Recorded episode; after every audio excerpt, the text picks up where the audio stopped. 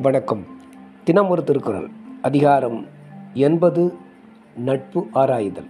குரல் எண் எழுநூற்றி தொன்னூற்றி ஏழு ஊதியம் என்பது ஒருவருக்கு பேதையார் கேண்மை ஓரி விடல்.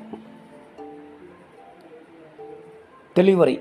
பலரோடு நட்பு கொண்ட ஒருவனுக்கு தனக்கு தீமை தரக்கூடிய அறிவற்றவர்களது நட்பை விலக்கிக் கொள்வதே முதல் தரமான ஊதியமாகும். விளக்கம். துன்ப விளக்குக்கும் இன்ப நுகர்ச்சிக்கும் உரியது நட்பு ஆகும். துன்பத்தை உண்டாக்குவதே நட்பாக இருந்து விடுமானால் அந்த நட்பை விலக்கிக் கொள்வதே ஓர் ஊதியமாகும் என்பது கருத்து. ஒருவன் நட்பினால் விரும்புவது இன்பமே தவிர துன்பம் இல்லை.